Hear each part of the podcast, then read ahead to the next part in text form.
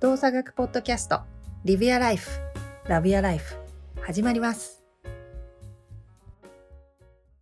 はい皆さんこんにちは。今日も動作学ポッドキャストスタートいたします。本日もサンディエゴより川尻龍ブラジルより大下太一そして京都より山本邦子でお届けいたします。お二人お元気でしょうか？元気にやっております。はい、元気です。最近の何か気づきはありましたか？急に、急になんか重たい問いかけを入りましたけど、最近なんか気づいたことあります？はい。太一の。最ね近、でも最近の気づきで言うと、うん。ああのーまあ本当つい昨日やねんけど、うんあのーなんだ、み、みんな、あなんてみ、みんなの時間？違うな。なんとかの時間みたいな、なんかアプリがあって、はいはい。はいはいはい。要するに、あのーまあ、その人と、あと人生、どのぐらいの間、こう、顔を合わせて、まあ、あの、ただいるんじゃなくて、ちゃんとこう、一緒に時間を過ごしますよ、みたいな。もうなんかいろいろ、あの、関係とか、要するに奥さんと自分とか、一日何分ぐらい話しますかとか、まあ、その辺のアンケート答えたら、ぴょんって出るのがあって、うん。それを子供とやったのよ。うちの娘ちゃん3歳前、2歳11ヶ月。そしたら、100日ないのよね。2400時間ってこねえーとね、えーとね、90何日って出たから、とうん。かける24時間ってことだよね。そうそうそうそうそうそう。うんうんうん。要するに、それって別に一緒にいる時間っていう意味ではなくて、彼女と目の前にちゃんとして、彼女に俺がアテンション、こう、注意を向けて、ちゃんと彼女と、まあ、時間を過ごしてる時間。いや、ってなった時に、やっぱ結構びっくりして、うーん。まあ、言われてみたらさ、例えば向こうがお嫁さん行って、もうどっか行ったらさ、年に数日しか会わへんかったりとかするし、その中でもちゃんと話するなんて、下手したらな、数分みたいな話になったりするんだけど、そうやってきっちりなんかまあまあ、そんな、ちゃんと計算してるわけじゃないけど、大雑把でもそういうのを見ると、あらあらみたいな話になって、あ、そうそれは今、今何分って入れたらそうなったの？今どれぐらいだと思ってるの自分的には？今はね、平均すると10分から30分っていうと、1日10分から30分っていうところにチェックした。なるほど。ああ、ちゃんと向き合ってる時間がね。そう。だって、休み、だ仕事の日は、基本的にはほんま朝5分とか帰ったら寝てるし、はいはいはでも、休日は、まあ、ちょ、もうちょっとあるやろなっていうので、でもそれをトータルで平均すると多分1日10分から30分やろなっていう感じ。い。で、それ一方的じゃなくてお互いにって意味ですよね。そうそうそうそうそうそう。そういうことですよね。うん、だ相手も同じ選択をしたらそういうふうに出るわけで。うんはだからそうなった時にさ、結構やっぱびっくりしたよ。びっくりしたっていうか、あーってなったよね。うんでそうなって、それを見て、昨日、まあ休みやって、娘を連れて公園に行ったわけですよ。もうめっちゃ真面目に遊ぶねん。そんなん。その前までは、まあなんか、なんやろな、こう、まあ携帯が気になったりとか、長いなとか、もう早く帰らへんかなとか、っていうことがなきにしもあらずやね。まあそ、まあ、それなりにちゃんとやってた方やと思うけど、やっぱあんのよ。でも今回、昨日は結構真面目にちゃんとこう、もう1時間ぐらいブランク押したし、お。でも携帯片手じゃなくて押したしな。その前の映像がもう目に浮かぶから。目に浮かぶやろ？携帯片手にこうやってもう押してんのとか。でやると、やっぱ、まずびっくりしたのは時間が経つのが早かった。俺の。2時間ぐらい遊んでたんやけど、もう全然苦にならないような時間の2時間だったし。あとなんやろな、やっぱ楽しかったかな。うん。っていうのがあったりとか。だからそういう意味で、こっちの捉え方が変わると、なんか気づきが、それは本当気づきがあったよね。それで行動が変わるの。うんそうするとなんかやっぱりこう、なんか変わった気がしたけどな。うん。じゃあ時間の大切さの認識も変わる？それそうそう考えると。なんていうかな、時間が切っていうよりは、うん。えっと、時間全般っていうイメージっていうよりは、彼女との時間がすごくなんかこう、やっぱり有限なものだということの認識うんうん。がやっぱあったかな。うんだから時間ってさ、まあ我々全然死ぬしさ、まあそれは有限やねんけどさ、でもそこって、えっ、と、だから大切にっていうのももちろんそうやねんけど、そこにあまりこうこだわりすぎるのもどうかなと思ってる部分が俺はあって、ただ、だから時間全般のっていうよりは、やっぱりその彼女との時間っていう感覚ですごいよ。肌感的に少なと思ったから、やっぱり。うん100日泣いて3ヶ月やからな。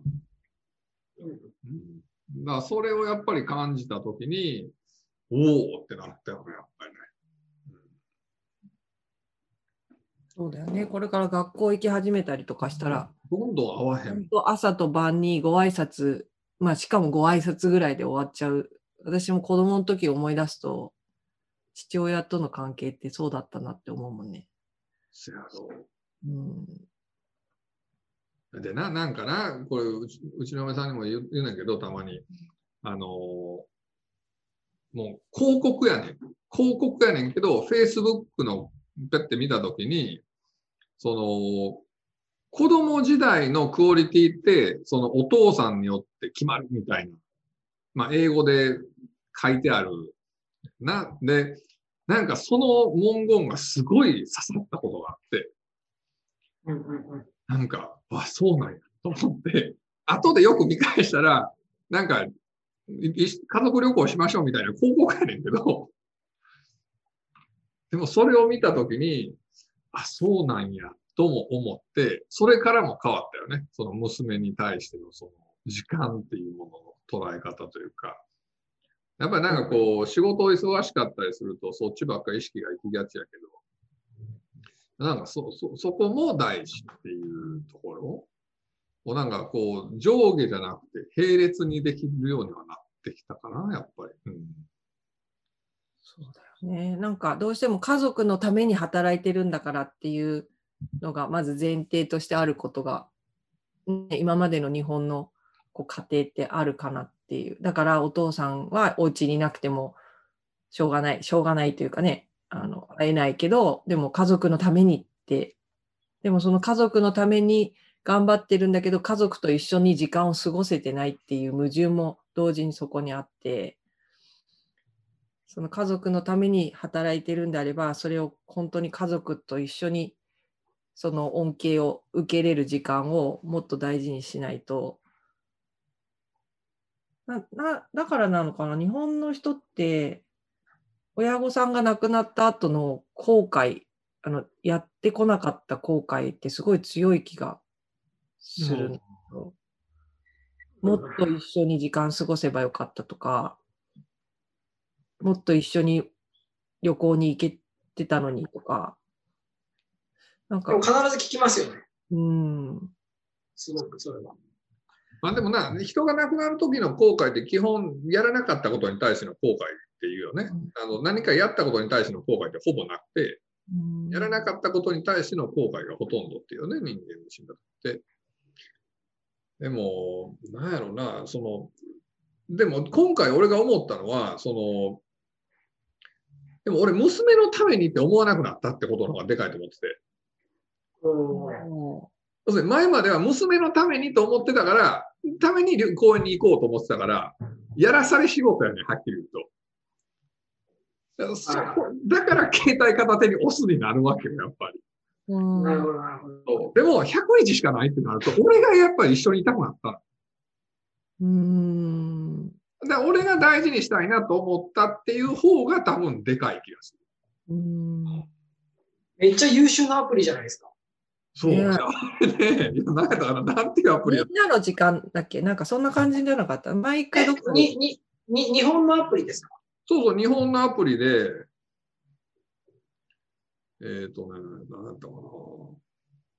やばい。私も多分周りの人と残りあと6日ですとかいうのが出そうな気がする。い一緒の時間、一緒の時間。一緒の時間。うん一緒の時間。えーそれはな、なんか、その、うん、そういう捉え方の転換ができたのはでかかったな。だ誰々のためにってなるとさ、やっぱりなんかこう、なんやろな、しんどくなるやん。人間って言うても家族のためであってってもさ。そうじゃなくならせてくれたことがでかかった。うんあそれはね、やっぱりこう、インプット、な、我々そのインプットプロセス、アウトプットで、アウトプット変えたかったらインプットプロセスですよって言うけど、やっぱりそこが変わるきっかけにすごいなったよね。うん物事の認識というか情報違う情報が入ることによって何かそれに対する捉え方が変わった感じ。そうそうそうそうそうそう。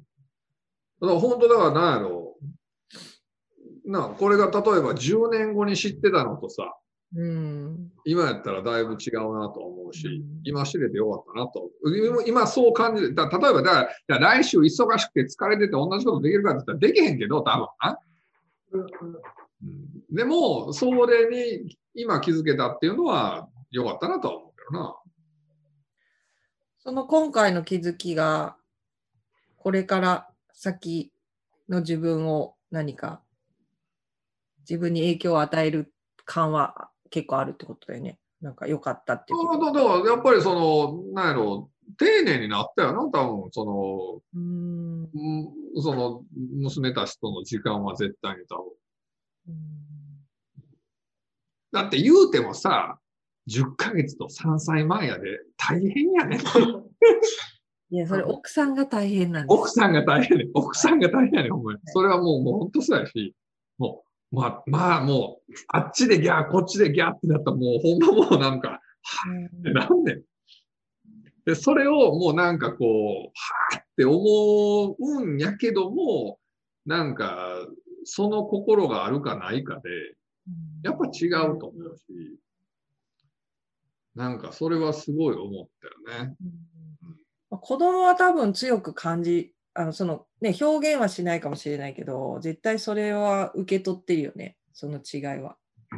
まあ、受け取ってくれたらええけどな。いや、多分ね、強く記憶に残ってる気がする、そういうのって。なんかすごく一生懸命お父さんがブランコでね、一緒に1時間遊んでくれたっていう。ほんまな、ブランコ1時間押してみ、手首痛くなってくるんだよ、ほ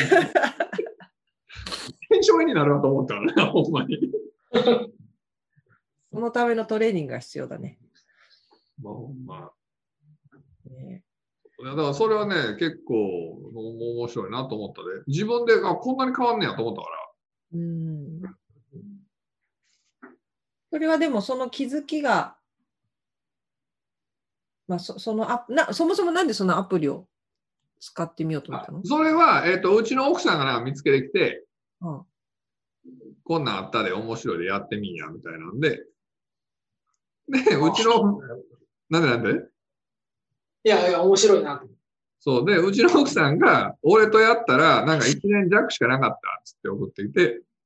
で、で、俺自分で奥さんってやってみたら、あれ、俺1年半ぐらい出てきたけどってなって、認識が違うんだね ど。この認識がずれてんのってなったら、うん彼女は俺と毎日の時間を10分以下にしてて、俺は10分から30分ってしてて、そのここまた反省ポイント発生になってしまって、向き合いましょう、奥様。ここっちはそのぐらい一緒にいるつもりが、向こうはそう思ってないって、またこれ大問題が発生したんやけど、まあまあ、そういうので、なんかへ平均がどれくらいか知りたいですね。あのそうやな。あ夫婦の人の、どまたもちろんね、働き方によって全然違うと思うんですけど、あと、まあ、あと認識の仕方。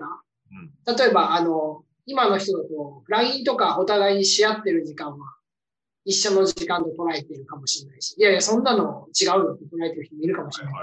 面と向かって、面と向かって話さないと一緒の時間じゃないよっていう人も多分認識によって違うと思う。ただでも、なんか、大体平均してどれくらいなのかっていうのを知りたい。あーでも似たり寄ったりじゃない？なんか僕のイメージはあのスウェーデンとかめっちゃ高そうです。なあなんか北欧の方とか。アホみたいに高そう。でも1日、1、2時間。あーあとラテン系の人とかも家族と一緒な時間が食事運んでとか。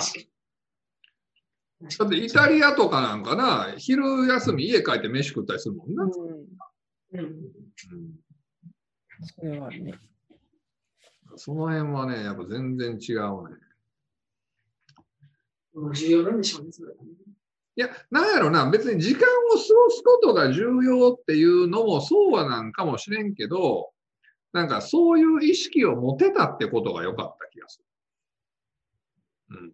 そうですね。ですね。うんそうそうそう。いいアプリだ。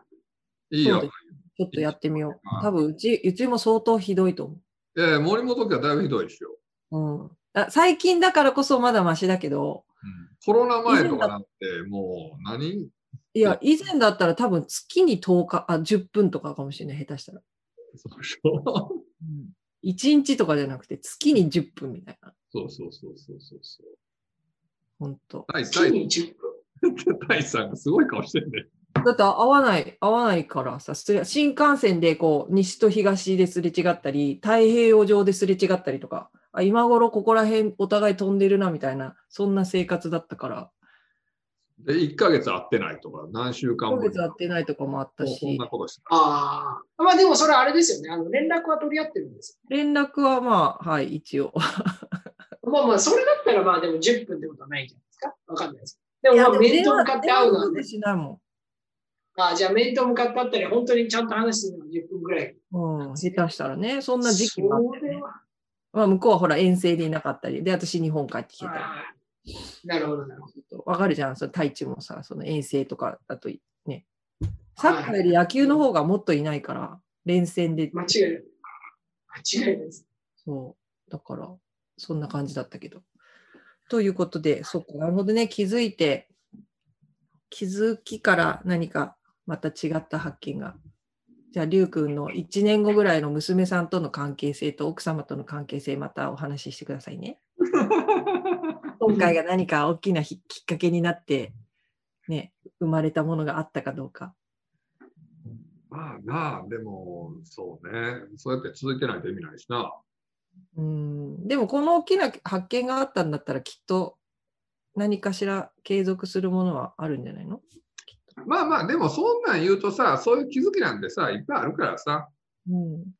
なんか本当、なんやろ、こう、あけたコロナもそうやしさ、うん。うん、なんかこう、物事が変わるっていうきっかけって結構いっぱいやっぱあると思うんですって。うんそうだねう。んなんか物が、まあ、転じるというか物事がこう大きく変化するときって外的な今回のコロナとか外的だけどその自分の中で今りゅうくんが気づいて大きく行動とか考え方が変化するっていうその転じる瞬間であってまあそれを転機と世の中の人は呼ぶのかもしれませんがなんか今回のコロナとかはいろんな意味でなんか天気を感じた人天気と捉えた人と天気と捉えられなかった人となんか大きく二分されるのかなってちょっと思うところがあって、なんかど皆さんの周りはどんな感じ？周りの人は天気これこれぞ天気という理解をしてる人なのか？いやいや、本当その通りだと思うよ。だって、その、ココロナのことで言うと、なんやろ、こう、天気ってことは変化がをするということじゃない。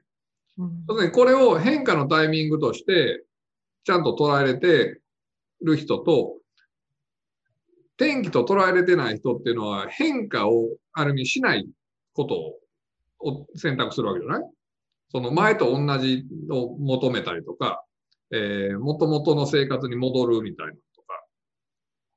それってすごい、やっぱ差がすごい生まれてると思う。うんだそこってやっぱりその、これをやっぱり変化のタイミングとしてちゃんと捉えて、それに合わせてまた変化してっていう風に、こう、動けてる人と動けてない人っていうのは多分すごく、なんやろな、やっぱり苦しくなったりもするよね。そう捉えれてないと。時間それそれを変化の時と捉えられないとってこと？そうそうそうそう。うんやっぱりだってだんだんだんだん長くなるしさ、いつ戻んねやろ、いつ戻んねやろって言っててもさ、もうだんだん諦めになってくるけどさ、それはなんていうのかな、心の部分としてしんどくはなってくるわな。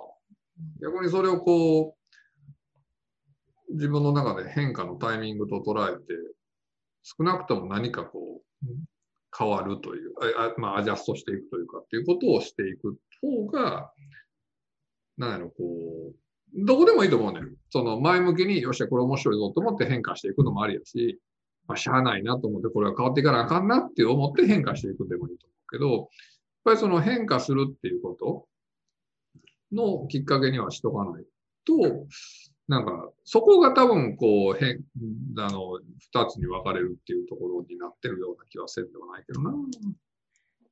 天気、天気を天気とするのを上手な人とそうじゃない人っていると思う。うん、まあ、そもそもじゃ天天気って何っていうところか。まず私たちいつも前提をすり合わせないといけないから。うん、大地大先生。天気を定義してください。天気は何っていうのと、大地には天気はいつでしたか？どんな時が天気と捉えてる？ああ、多分いろんな捉え方があるのかもしれないですけど、まあ、僕はその天気っていうものを、まあ、あの日常茶飯事あるものだと思っていて、その天気っていう捉え方をその自分の枠から外れたことを教えてくれたりだとか、まあそれが外的な、まあ今さっきおっしゃったコロナなのかもしれないし、誰かの言葉なのかもしれないし、それとも自分が、あの、たまたま何かお店に入った時にハッと気づかされた。自分の行動を介してなんか気づいたことかもしれないし、新しく。で、そういうことはなんかもう全部天気なんじゃないかなっていうふうに思っていて、だから、今置かれている全体的な状況から、外れたことを教えてくれたり、その外れたところに自分を持ってってくれることが天気なのかなっていうふうに思ってて、まあね、人生の転機はこれですっていう時って、それがものすごくインパクトが大きかった。それの大小なんだけで、だから転機っていうのがいっぱいあるんじゃないかなっていうふうに思うんですよね。で、だから、天気と何？ですか？天気、天気と感じるその要素と気づき、気づいた気づきっていうのは同じ別。あれ、質問がおかしかった、今。お同じなんじゃない？基本的には同じ、あの、太一の言う流れで言うと同じで、そこって。気づきというものは、それは天気という要素であるってこと。なんでかな僕は似たような。うん。天気っていうと、みんななんかこう、外的な何かがかか、なんなんでかな。例えば、職場が変わるとかさ、結婚するとかさ、なんかこう、外的な何か変化があった方が天気っていうふうに思いがちなんかもしれないけど、その、今、太一さんが言うようなのって、もっともっとその細かい気づきというか天気というかって言えるようなものが日常いっぱいあるよねっていう話であって、やっぱりその外が大きく変わることの方がインパクトが強いので、我々は記憶として残し強く残しがちだけれども、多分そこって、その、自分の当たり前の外に気づかせてくれたりとか、自分の枠の外に出るものとして、あるものとして、毎日いろんな形で存在するよねっていうのは、なんかわかるかなと思ったよな。うんその太一の自分の枠の外にこう引き出してくれるというか、も持っていかせてくれるものが、その天気としてあるっていうことじゃん、今の話だと。はい、で、その、持っていかせてもらえるものがそこにある、それが一つ一つが天気だけど、持っていかせてもらえるんだけど、それに自分が持っていかれないように、こう、元に戻ってもそれは天気。その気づきがあったことが転機。それともその持って行ってもらえる状況があったときに自分もそこに行けたときにそれが転機として捉える。あ、そっちですね。ああ、なるほど、ね。多分状況は変わってると思うんで、転機。うんうんうん、で、結局、その、お例えばよく言われるその大きな人生の転機って、その、生きていく中で、歩んでいく中で、自分の例えば考えだったり、自分の哲学っていう方向性が変わる。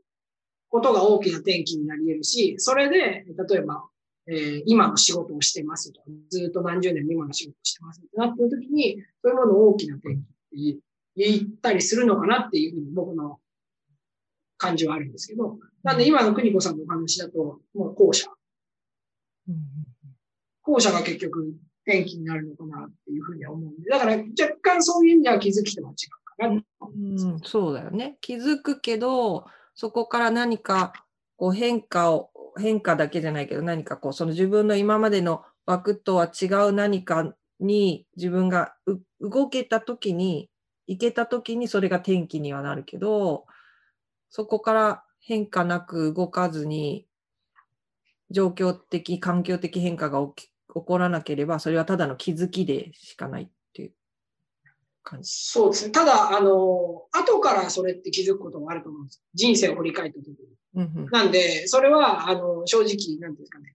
えー、今ある現状から、これから先未来が、あこういう天気になるだろうとかだけじゃなくて、あの、自分の人生を振り返ったときに、あ、これが天気だったなっていうことがあるのかなっていうふうに思うので、なんで、いつ気づいたり、いつ気づくかどうかわからないっていうものなのかなっていうふうに思います。今そうか、これだって思う時もあれば、振り返ってみた時に、あれ、今の私を見たら、ああの時のあれが天気だったんだなって思うこともあるってことでね。そうなんじゃないかなって思います。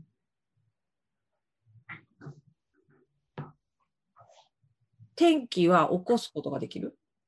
自分で天気、これを天気にするんだっていうか、それかこれ、天気を作るんだっていうその機会を作ることでできるの？意図して。天気を作るんだっていうのはなんかちょっと今違和感があったけど、うん、何かがあってこれを天気にするんだっていうのはなんかわからんではなと思ったかな。なんか天天気っていうのは、なんていうかな、こう、こうまあ、前も、前、ちょっとだいぶ前にあったけど、想定員に近いのかなと思ったよな、今。うんうんうん、こう、そう、そうがパコって変わるみたいな。だもう戻りようがないみたいな話よ。うん。よっぽどなんかまた大きなことがない限り、そ向こうには戻らないみたいな。山がボってできちゃうみたいです。そうがほんと変わるみたいな。だからそういうのが天気というふうに呼べるのかなとは思ったけどな。うん、当たり前が変わるというか。うん、他の状態に変わることがある天気じゃない？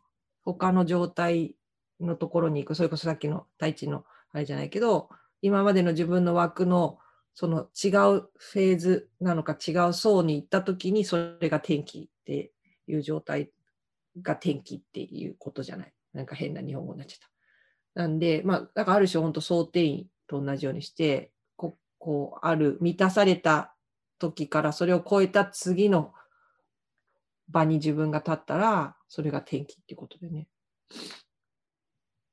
そうね。だからなんかこう、気づきっていうのは、ああ、そういうのあるよねって知るみたいな。うん。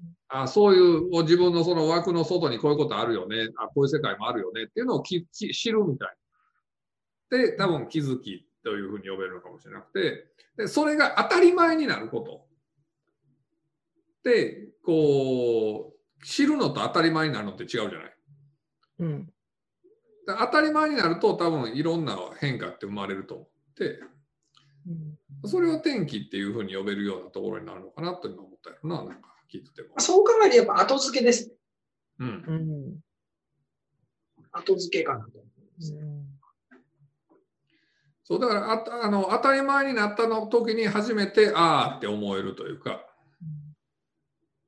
うん、だって天気にしようと思ってなる時とならん時で多分あると思うね。うん、っていうことはやっぱり天気っていうのはを正確に捉えようと思ったら後から見ないとやっぱ捉えれないものなのかもしれないね。うん、でもやっぱりその当たり前に過ごしてたところが急に劇的に環境が変わるとそうなりやすいです。うんうんうんうん、だから、あの、高校生から大学生に入るとか、うん、大学生から社会に入るとか、結婚した時とか、まあやっぱ結構そういうのって、なりやすかったりしますよね。うん。そっか。じゃあ自分の当たり前が揺るがされたときに、その転機っていうことが起こってる可能性が高いっていうことかな。で逆に言うと、天気を起こしたかったら、自分の当たり前を変えに行くってことをしたらいいかもしれないね。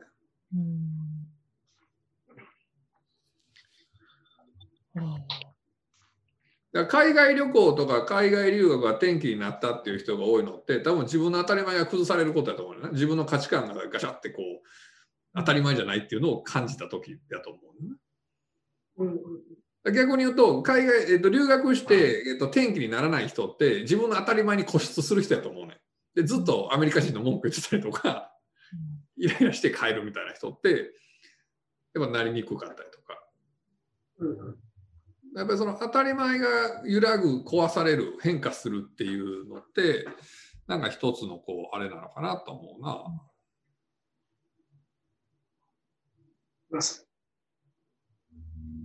そう考えたら、太一さんとかも天気だらけだよね。なんか当たり前、壊されまくってない？ここ何年か特に。に いやいや、まあ、あの、こは、あの、ありがたいことに、はい、壊壊していただきますありがたいことに当たり前を壊されまくってるじゃん。そう、なんで、あの、さっきリュウさんが、あの、その、コロナの話の時に、あの、いつ元に戻るのかって思う人もいるっていうお話をされたと思うんですけど、だから結局その、元に戻るっていう考えがもう一切なくなりました。僕も今までちょっとあったんですけど、うーんだって、まあ、あの、でも、元に戻るってことはありえないじゃないですか。この変化してる、うん環境と変化してる時間の流れの中で、元に戻るっていうことはありえないので、状況が。だから、あの、その、元と比べるっていうことはあんまりもうしなくなったっていう感じがあります。だからもう常に新しいことに、あの、もうチャレンジするか、あーなんていうんですかね、チャレンジするかするかみたいな。どっちかになる。もうするしかないんですけど。うん。だから、あの、はいかはいかみたいな感じです。うん。えだって、チャレンジそこできなかったらもう、あの、死んでくださいって言われてるのかな。いやでもそれだからもうがその元に戻れないっていうのって我々の職業というかそのトレーニングだったりとか医療であったりでも結構俺大事なところやなと思っててその元に戻りたがる患者さんって結構大変やったりとかする気がするのよね。うんその今からどうよよく変えていくかっていう捉え方ができないというか例えばアスリートにしても3年前のあの例えばバッティングフォームが良かったんであれに戻りたいっていうのと今からいいものを作るっていう捉え方ができるのかっていうのでなんていうかなそこってその元に戻る感元に戻ることを望むというか目指すって多分かなりなんか難しいよね。でそのマインドセットってなんかこうやっぱりあんまりプラスに働いたケースはあんまり見ないのよね。どう？いや、まさに、そうと思います。しかも、現実しかもありえないじゃない。そう現実ありえないやん。そのそう、うん本当にその脳の可塑性というさ科学的な根拠あの面から見てもさ絶対ありえないからさそれって。あそれってすごいなんか大事なところではあるよなと思うから。うん。あの、あの、あの時のあのいい感じにもう一度戻したいっていう心理は、なんで起こるんだろ今今に満足してないやろうな。ああ。でも、あの頃から自分は変わってるっていう認識もあるわけでしょ、多分。あるけど、あの頃の私、あの時のあれに戻りたいって。なんか矛盾してる気がするんだよね。私は、あれから何年、まあ、何ヶ月経って、まあ、経験も変わってるっていう自分、年齢もね、日に日に、まあ、一日ずつ積み上げてるっていう私がいるって分かってるけども、でもあの時の私をもう一回手に入れたいっていう、なんかすごい矛盾してるなっていつも私そういう時と思うんだけど、いやだって毎日の積み重ねが上り階段と思ってる人ばっかりじゃない。下り階段とか見てると思ってる人もいるなるほど。じゃあ、登る、えっ、と、登る道があるけど、私は今登れてないからそういうふうに思うってこいや、っていうよりも年齢を重ねるイコールもうどうやっても下り階段っていう認識を持ってる人だっていると思うし。とああ、そっか。うん、だから、うん俺俺はそれがなんで出てくるかっていうと、今っていうじ時のあの自分の認識うん、が、その、今が最高じゃないのな。その人たちにとそってねの人、そういうふうに捉えるっていうことは。うんでもあとはあれなんじゃないですか、もう、矛盾が好きな生き物だから、人は。だからそういうところで別にあの矛盾があったところで、えー矛盾があった方が、要は楽に生きれるって考えると、うんあの、そういう矛盾の生き物なんじゃないかなと思いますけど。矛盾があった方が楽に生きれる。ああ。だから要は都合よく解釈した方が、その場の、あえーその場の生き方とか、その場の意見っていうものを都合よく解釈した方が生きやすいじゃないですか。うんそうなった時に、ある時点での意見と、ある時点での意見っていうものは、とか意見とか考えっていうものは、あの、矛盾することはあるんじゃないかっていうふうに思ってて。そう。だから、そういうことあるんじゃないかなと思います。その自分のその時その時都合いいように解釈して、それがある時間の中で、刑事的にどっかで矛盾が起きたとしても別に人間でそんな気にしない方が楽だからねっていうことね。そう。例えばお金関係とかそういうことあるくないですか自分が、他の人が損したときは別に、まあ、そんなもんでしょって。自分が損しちゃったら、ふざけんじゃねえよ。結局そうじゃないですか。だって、いやいや、でもそれ、あの、普通に考えたら、あの、あなたは、あの他の人の時はそうだけど、自分の時だけそうやって、え、なんだふざけんじゃねえよってなるんですかって話になってくる。うんだからもう都合いいもんだと思うんですよ。も自分のいいように解釈をしてる中で矛盾っていうのが自然と存在してるってこう存在しているものなんじゃないかな。と。うんまあ、っていうかその認識とか認知とか意識とかその辺っていうのは基本的には都合よくできてるからさ。我々ってあの思ってるほどちゃんと世界を理解してなかったりするやん。うん。その自分の子みたいに合わせるからさとか自分のこう価値観であったりとか自分が守りたいものであったりとか隠したいものであったりっていうそこが実は第一義に来て世界をこう、えー客観的に丁寧に観察するということが一番には来ないからさ我々って基本的に。だからこそそこが矛盾が起きるっていうのは全然あるよね多分ね。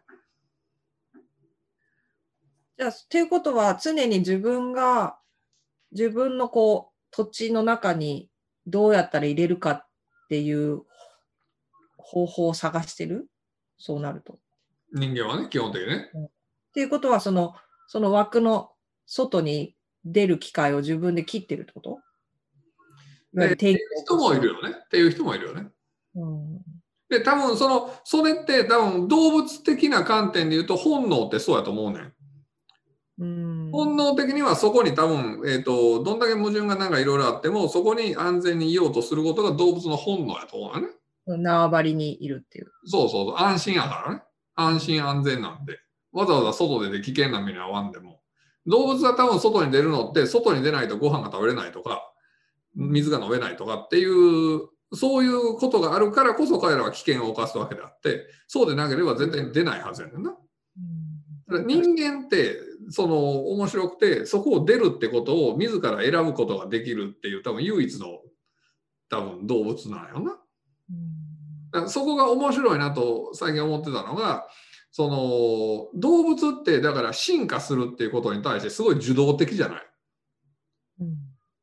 要するに環境による選択と偶然の変化っていうもので受動的に進化していくんやけどでも人間ってその能動的に進化できるんやなっていうことにちょっと最近気づいたのね。自らその安全をのテリトリーから一歩外にこう足を踏み出して危険を何やろ顧みずに自らを進歩させていく進化させ変化させていくってことを自ら選択できるってこれすげえなと思って。うんうんだからこそ人間ってその人間が動物との唯一の違いってなんか進化を自ら選択できることなのかなと最近ちょっと思っていて。うん、ってなるとやっぱりそこを選択できるって人間である意味に近いのかなとも思ったりして、うん、だそこってなんか面白いし丁寧にやらなあかん気がしてるんだよね最近ね。まあ確かにリスクを負わなければ火星に行こうなんて思わないもんね。まあ、イーロン・マスク的には多分そこはもしかしたらもうなんか危険が極まりなくていいからやばいと思ってるからやってるのかもしれんけど。リスク、リスクの数だけ進化があった、人間の人類としては。どうなんやろうね。別に進化っていう意味では別にリスクを取らなくてもそのなんやろ今言ったみたいに環境的な要素とたまたまで進化していくっていうことはあると思うけどそのプロセスがあまりにも早いよね多分人間って。なぜなら自分で進化の選択をしていけるから多分、うん、っていうのはあるんじゃない？天気天気とは自分の枠から飛び出すことがそこにあった時だからそれに気づいてそこに行った時にその転機というものがおそらく起こっている。でそこにはリスクという人間の本能、まあ動物の本能としてはリスクは犯さないんだけど人間だからこそリスクを犯すということができるから転機もそこに存在するかもしれないってこと。多分動物に天気ってないと思うねんな。あ動物の天気。猫や犬ってことやな。こうなんかこう多分受動的なものなんじゃない聞けないからね、なんとも言えない。なんとも言えんけどな。あるいはボケオラウータンとかさ、ああいうなんか賢いエンジンたちはなんかリスクを冒してそうな気がする。どうなんだろうね。どうなんやろな。モンキーセンターに行って聞いてこないと。猿たち。チンパンジーとかボノボとかね。うん、あの辺はいじめたりもするからね。うん、話では。でもやっぱりその、リュウさんの話聞いて思ったのは、その進化っていうものを、なんかちゃんとあの、全部の能力が上がるわけじゃなくて、うん、トレードオフの関係だよっていうことを認識することが大切なのかなと思うんですよ、うん、例えば人だったら、嗅覚とか衰えてるわけじゃないですか。あの他の動物に。だから、必ず進化っていうものには、まあ生物学とか対価と発達を合わせて進化っていうふうに言われると思うんですけど、必ずその、あの、下がる能力があっていいっていうことです。うん、で、それはもう下がる、あっていいっていうよりは、下がる能力があるのは、何ですか、自然の設備というか。で、えー、伸びる部分があって、全部まとめて環境に、要は変化に適応することが進化ですか。だからなんかその、そういう、なんか、なんていうんですかね、下がるものもあるっていう認識を一つ持っておくだけで、なんか超楽なんじゃないかなと。ああ、それはそうね。それは大きいかな。大きいね。うん。ああ、それはその通りやわ。対価しか見てない人もいたとしても、進化の一部として対価が存在するって思うと、なんかちょっと捉え方が変わる気がする。あな必然、必然じゃないですか、それ。だから、全然いいんじゃないかうん、だからそれってなんやろな、やっぱりそのエネルギーの消費量とかいろんなそういうところです。やっぱり上限があるんよね、多分その。だから全部を、例えばだから、ボルトの速さでマラソン走れないのと一緒やと思うよ。ど、ど、ど、やっぱそれトレードオフなんやろな、やっぱりいろいろ。そうなったらもうサイヤ人なんで。本当に。また出たわかんないな。あ、すみません。あの、邦子さんわかんないです、ね。ごめんなさい。もうでもね、邦子さんね、サイヤ人がわからんのはちょっと日本人としてどうかと思うでしょ、と思う。ええー、うちの周り、みんなわかってんのかな？だって僕、ブラジル来て、あの、本当に3人に1人は、あの、僕のこと見たら悟空って言うんです。へえ。いや、もうあの、ブラジルはもう誰もが知ってるドラゴンボールなんで。すごいね。すごいですよ、ね。みんなヒュージだ、ヒュージだ。ドラゴンボールはヒュージだ。ヒュージ、あ、ヒュージ。ここでクソでかい。えー、でもそれこそそういう出会いも、なんだろう、そういうアニメって世界に行ってるじゃん。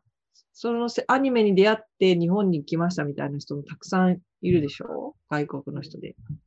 ね、そういうこう一つの作品が自分の行動のをこう枠を飛び出すきっかけになったってことだもんね、そういう考えると。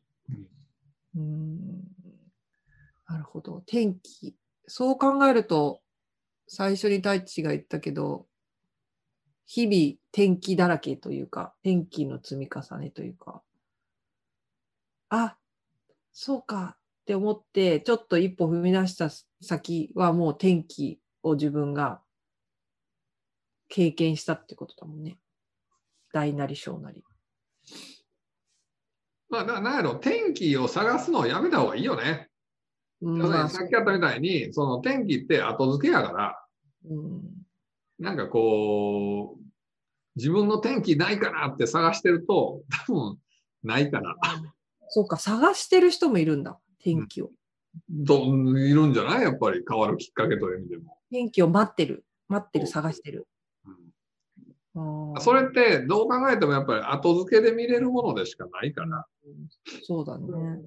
そうなった時に、その、要するに今探す、ない人が探すと、ないものを探してることになるから、多分どんどんドツボにはまっていくので、うん、天気、天気っていうのは本当、後で振り返って、ああ、そうやったなって思うものなので、やっぱり。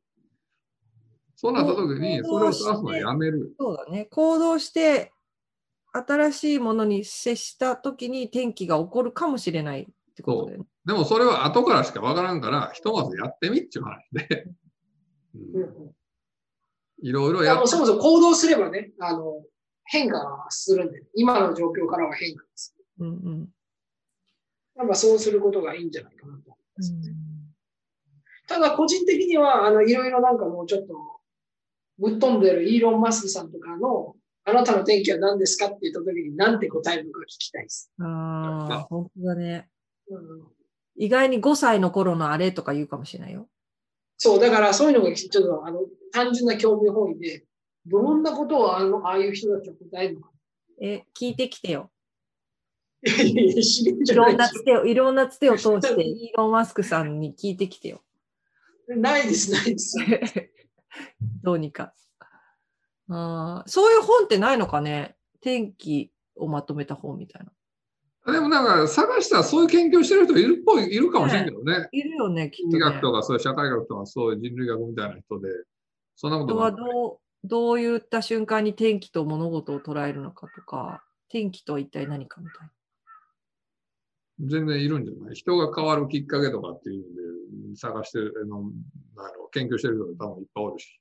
え、じゃあ今更だけど、こう一番でかい天気だと今思うものは何？自分にとって。その小さな天気はたくさんあるよ、日々日々。でももうもうめちゃくちゃこれが絶対にもうインパクト大みたいな天気。難しいですね。ってことは、だから多分ね、ないんですよ。あの選べない、選べないんですよ、ね。だから多分僕多分人生整理されてないんですよ。だからダメだと。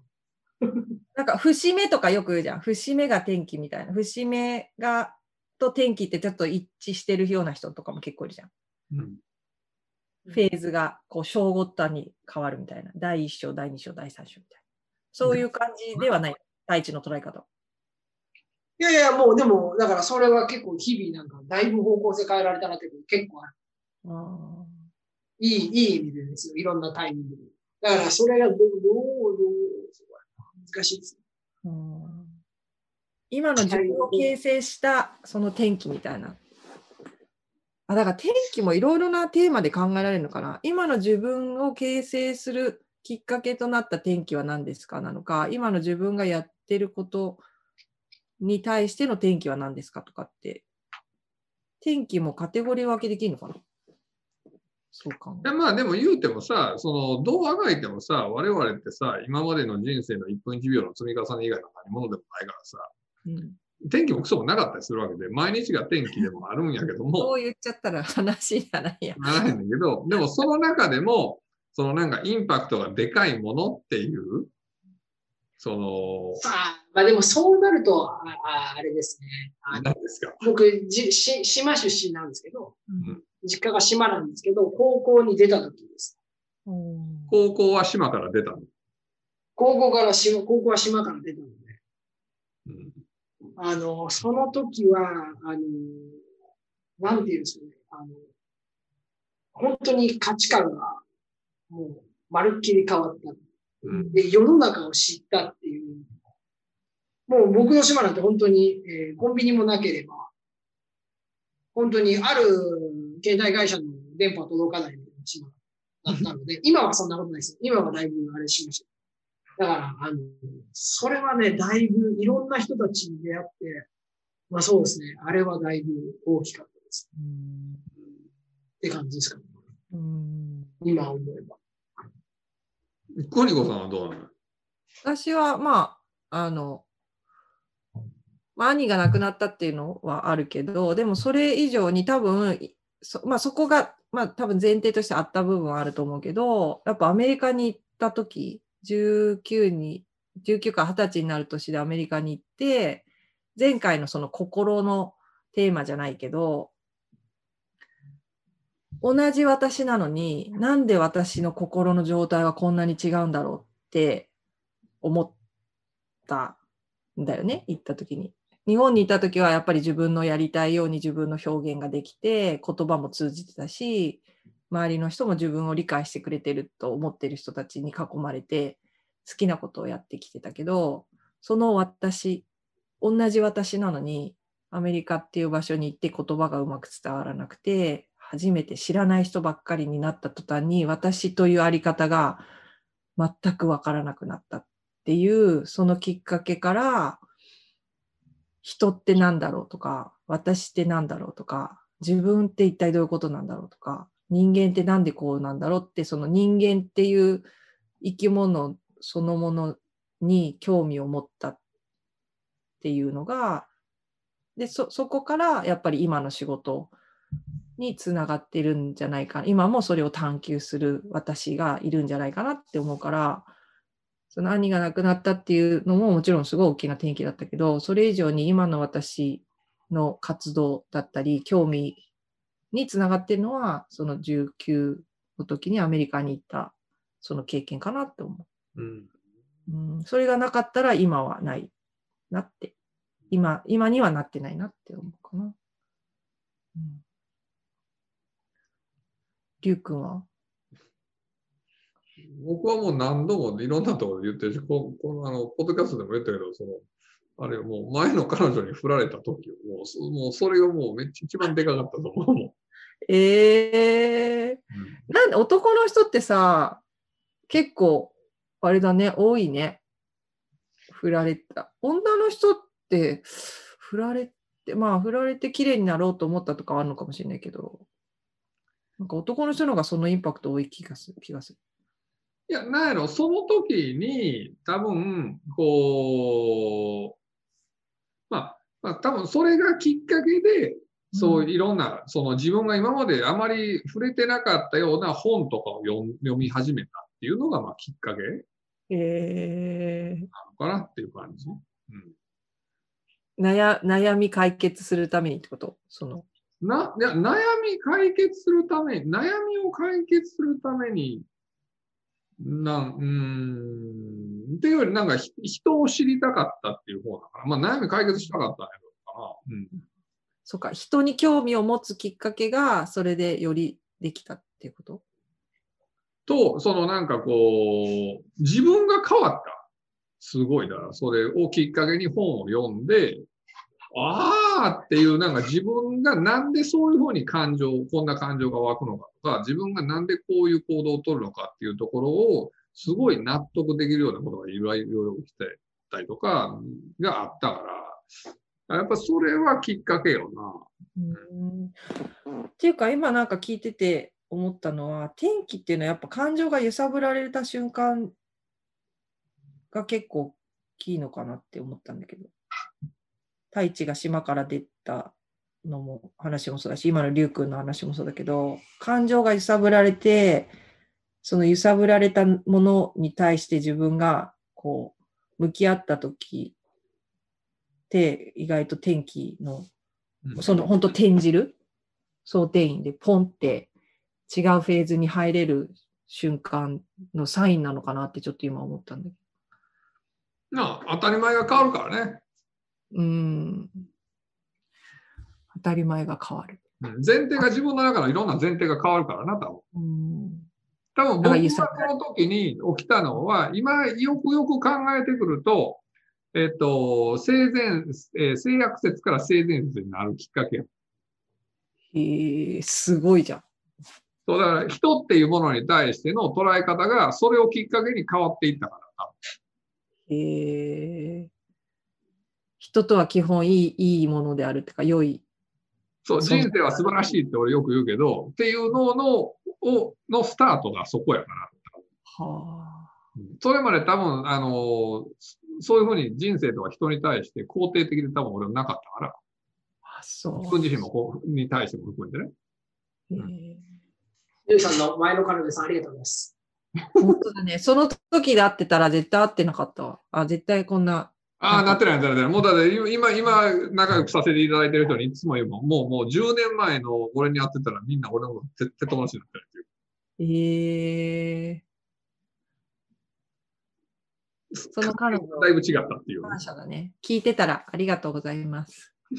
大丈夫 ?5 人ぐらいいない？その、あ、私その元カノだと思ってその辺はノーコメント。その辺は知らもうなんなら僕、お歳暮送っときますよ。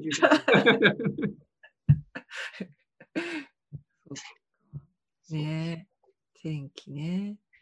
なんかいろいろ皆さん、多分、まあ本当に今回のコロナもそうですけど、それによって当たり前が揺るがされて、今の自分でいいのだろうかとか、これからの自分はどうなんだろうとか、あの今実際に自分がどうすることがここの中でより快適に生きていけるんだろうって考える時間っが結構あったのかなと思うんですよね。で、そこで元に戻ることももちろん選択としてあるとは思うんですけど、でもその、まあ後から見たらきっといい機会になるって言えるような自分になるためには、まあ、もしなりたいと思ってたら、それを手にしたいと思うんであれば、私が今、あの、一歩踏み出す、こう自分がこうワクワクしたり、心揺さぶられるようなものがあるところにちょっと行ってみたり、そういう人に会ってみたり、そういう本を読んでみたり、映画を見てみたりすることで、多分、後々振り返ってみたときに、あの